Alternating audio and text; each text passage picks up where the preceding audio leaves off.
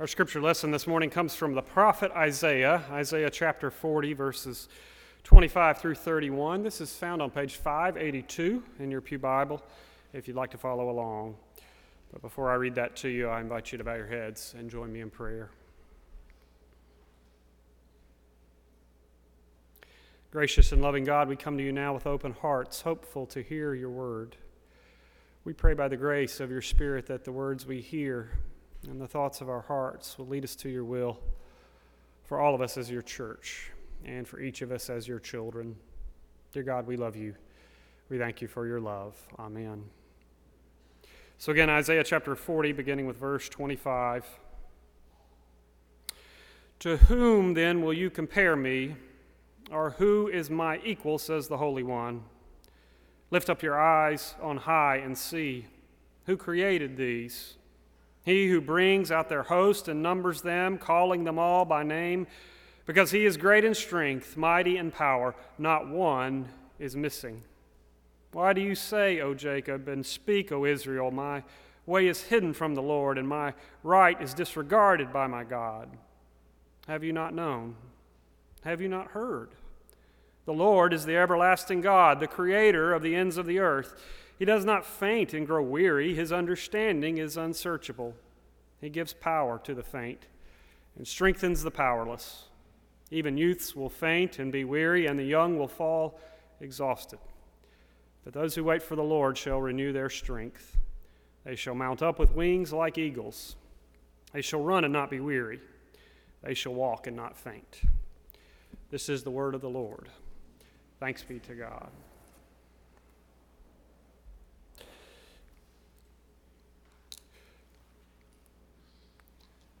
One of my favorite ministry opportunities each month is to come in here in our sanctuary and join with our preschool students for a chapel service. We do it twice a month. On a Wednesday morning, all 90 or 100 of our preschool students come and sit right here in these first few rows, and we share a little chapel time with them. Sometimes I do the devotion, sometimes another staff member does the devotion, or another teacher does the devotion, but but my uh, tradition is that when the chapel service is over, I go and stand right by that door over there and I give every child a high five as they leave the room. Just so that they can see me, so that they're comfortable with me, and so that I can pick my own spirit up because they bring me a lot of life when they're here on our campus each week. It's fun to see the children as they come closer to me. The, the younger ones, especially, are a little tentative. Someone, as a, some of them, as I hold my hand out, will kind of be shy and not want to give me a high five. Others might give me a very polite high five, just barely touching my hand. But as the kids get older, they get bolder. In fact, the four year olds and the five year olds have started this little contest of seeing who can give me the hardest high five. Some of them will start winding up from their shoulder and smack me as hard as they can. Others will take a running leap and jump and try to smack it. Others will use both hands and try to pop my hand as hard as they can. And I'm always kind of shake my hand and say, Ooh, that was a tough one. After 90 high fives, my hand does get a little red and sore each Wednesday morning. But a couple of weeks ago, there was one young man came up to me and popped me really hard. It echoed throughout the sanctuary, and he froze.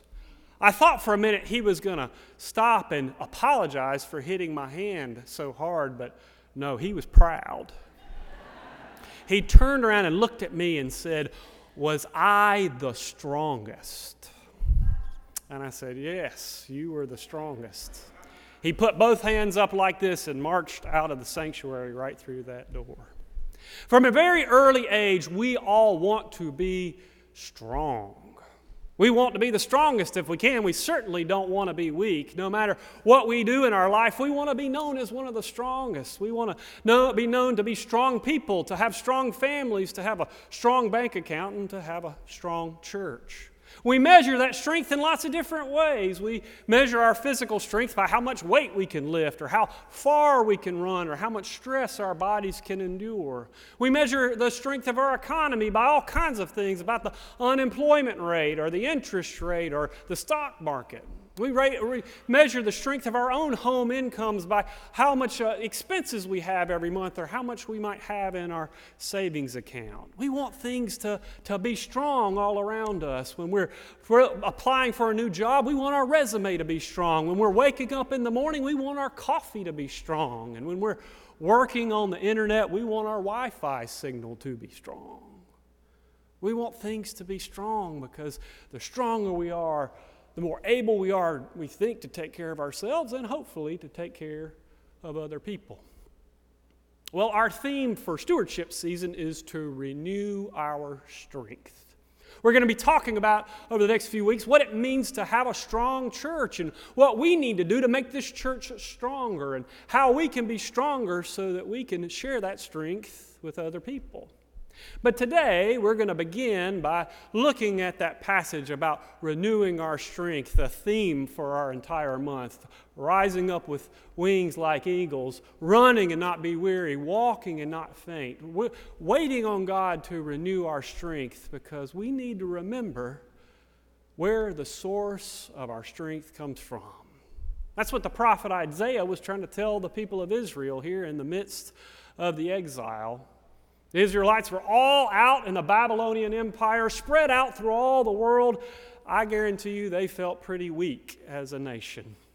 They had lost a sense of themselves, lost their language, lost their culture, lost their religion, in fact, and were probably looking to find strength in lots of other places, worshiping other gods, living in, in other communities, trying to find help and strength in all sorts of places. And it's there in the midst of the exile, in the midst of their weakest moment, where God speaks through the prophet Isaiah and says, Have you not known?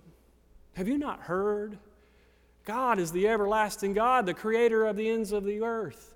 Those who wait on that God will renew their strength. They'll rise up with wings like eagles. They'll run and they won't get weary. They'll walk and they won't faint. And I don't know about you when you read this passage, if you're a process person like me, you might think this, these three little statements are in the wrong order. That if we're trying to figure out how to grow stronger, that first we have to learn how to walk, and then we learn how to run, and then we learn how to fly. But the prophet Isaiah is not trying to teach us how we earn strength for ourselves. No, he's trying to do the opposite. The prophet Isaiah is trying to tell us that no matter where we are in life, whether we're flying, whether we're running, or whether we're walking, our strength always, always comes from God. John Claypool, the preacher and the professor, says the same thing in one of his little books called The Hopeful Heart. He says that these three little statements in the prophet Isaiah tell us that God's strength is around us all the time, everywhere, even when we take it for granted. These three different statements tell us three different ways that we experience God's strength, or that God's strength is there even when we're not experiencing it. He starts with flying on wings like eagles. He calls that the gift of God's miracles.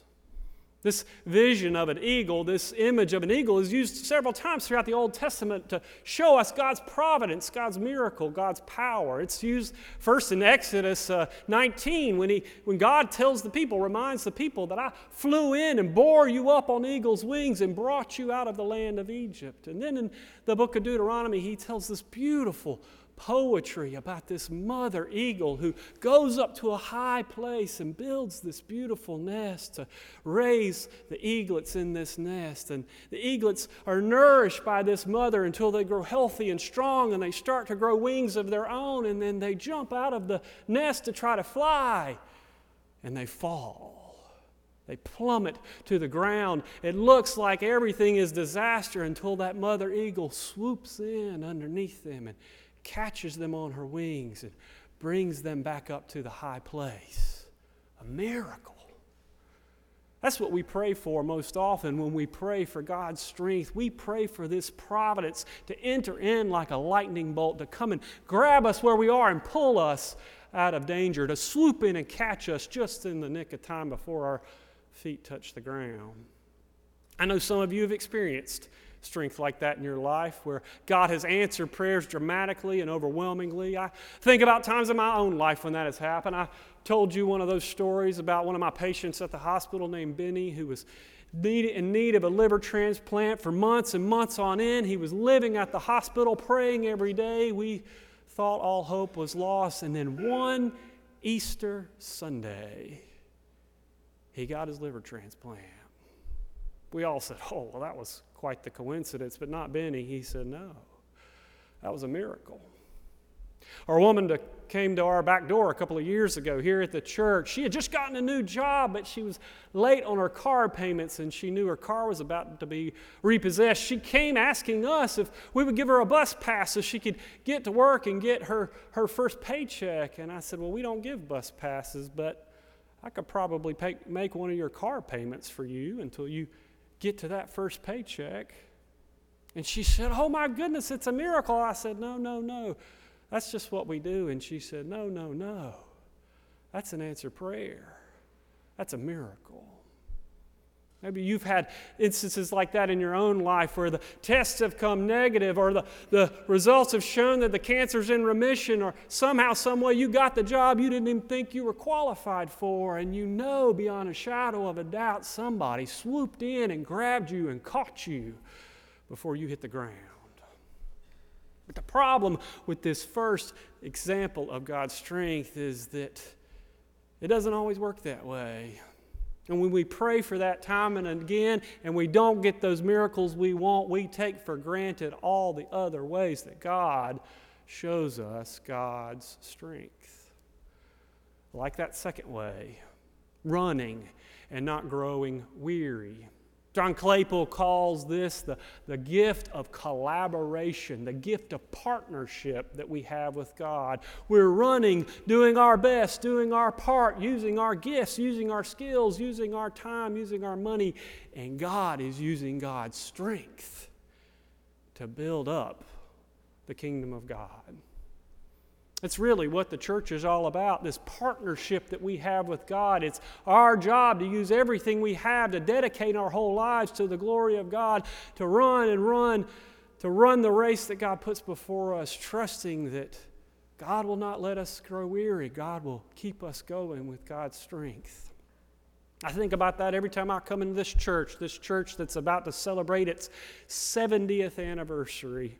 70 years of ministry right here at Faith Presbyterian Church. I think about those names on the wall outside of the people who took the leap of faith and started this church many years ago. And if we could ask them all again, I guarantee you they would say, We weren't alone when we did that. Someone was helping us. When we think back to our staff, people like Glenn Bass or Tom Borland or Shannon Guzzi and all the wonderful work they did, I guarantee you they would tell us, I didn't do it alone or the elders and the deacons or the people like you who have given so faithfully to this church over the years, I guarantee you they would tell you there was someone else greater than us that was giving us strength to keep running. This church has run through high hills and low valleys, but the problem with this example of strength is too often we just think it all depends on us. And we forget we're just partners. We stop and think that, well, if it weren't for me, this place wouldn't be what it would be. And we forget that we would be nothing without God. We forget it's that strength of God that keeps us running, that keeps us from growing weary. I had this thought the other night as I was pulling pumpkins off of that truck. I thought, man, I don't want to be here, but where would they be without me? Then I realized it doesn't depend on me. I keep running because somebody keeps holding me up. I keep running because somebody keeps giving me vision, giving me hope, giving me purpose, giving me life. That's the strength that comes when we keep running and realizing that that weariness keeps staying away. And then there's that final type of strength it's the final type of strength, the one that's probably the most prevalent in this world, but the one that we take for granted the most walking but not fainting. Now, I guarantee you, a lot of us know what that feels like. Every day you get up and you don't know how you're going to put one foot in front of the other Where does the strength come from to get up and keep trying and keep moving when all hope seems lost? To keep putting one foot in front of the other when you know you just can't make it one more day, and somehow, some way, the sun rises, the day comes, and we keep moving forward. John Claypool called this the gift of endurance. God giving us the strength to endure no matter what this world throws at us. He experienced this in his own life, in fact. He told this story in that little book, A Hopeful Heart, about losing his own daughter to leukemia. She had been diagnosed and given 18 months to live, and after 18 months and 10 days, she passed away. And he was heartbroken, so sad, not knowing what to do with his life. His life was completely at sea. How could he serve as a minister anymore? But one day he was visiting a church member at the hospital a few months after his daughter died, and he bumped into a rabbi friend of his who asked him a startling question. He knew the story that John had been through, and he asked him, In all that time of darkness, did you ever see God at work? Well, his initial reaction was no, of course not. But after he took a few moments to think, he realized that the doctors and nurses were there for him every single day, working their hardest, showing compassion and love. He realized that his church had surrounded him in every moment and never, never given up on him, always cared for him, filling his house full of food and filling his mailbox full of cards. And he thought of his daughter with her own courage with her own strength, with her own positive attitude, even to the very last day. And he realized, yes, there were bits of strength every single day in the midst of that darkness, step by step, keeping me from falling flat on my face. It's not a process that we try to earn. It is a gift from God that comes to us every single day of life, whether you are flying or whether you are running or whether you're walking. And that's what Isaiah wants those people in the exile to remember is that even now, the strength of God is with you. And whether God catches you before you fall or whether God just keeps you moving so you don't fall on your face, it's a miracle. It's a miracle that this God hasn't abandoned us. It's a miracle that this God is still with us. It's a miracle that when we feel like we can't go on, God picks us up and holds on to us. Every time I read this passage from Isaiah, I think about my friend Ed Anderson, who was my minister many years ago. He tells a story from his own life years and years earlier when he was serving a, as a chaplain at a VA hospital. He met a patient there named Howard Wofford, who was a wonderful, inspiring man. Howard, when he was a, a, younger man, right before he was about to get married, in fact, he was about 21 years old, and he dove into a swimming pool and broke his neck and became a quadriplegic. For months and months on end, he lived completely paralyzed in this hospital, losing his mind, not knowing what to do, how to live. They had called off the wedding, and he was now all alone, just spending his money trying to take care of himself. But now, months and years later, my friend Ed was sitting in a hospital room with him, inspired by all that Howard had done. He was now uh, finding ways to serve the hospital on their hospital advocacy board. He had partnered with the doctors to create lots of different equipment that allowed him to live a fuller life. He could operate his chair with just breathing into a tube and operate his bed with breathing into a tube. He could speak into a machine and type into a computer. He was managing a portfolio. He was doing all sorts of things. And there, Chaplain Ed Anderson asked him, You are so amazing, Howard. Where did you find the strength to do all these things? And Howard said, Well, Chaplain, it pays to go to Sunday school. I was borne on eagle's wings. Even here, paralyzed in a bed, I was borne on eagle's wings. God's strength has never left me, even when I couldn't tell that it was there. God's strength never left my side. And so, even now, I know that I'm loved. Even now, I feel like I am flying.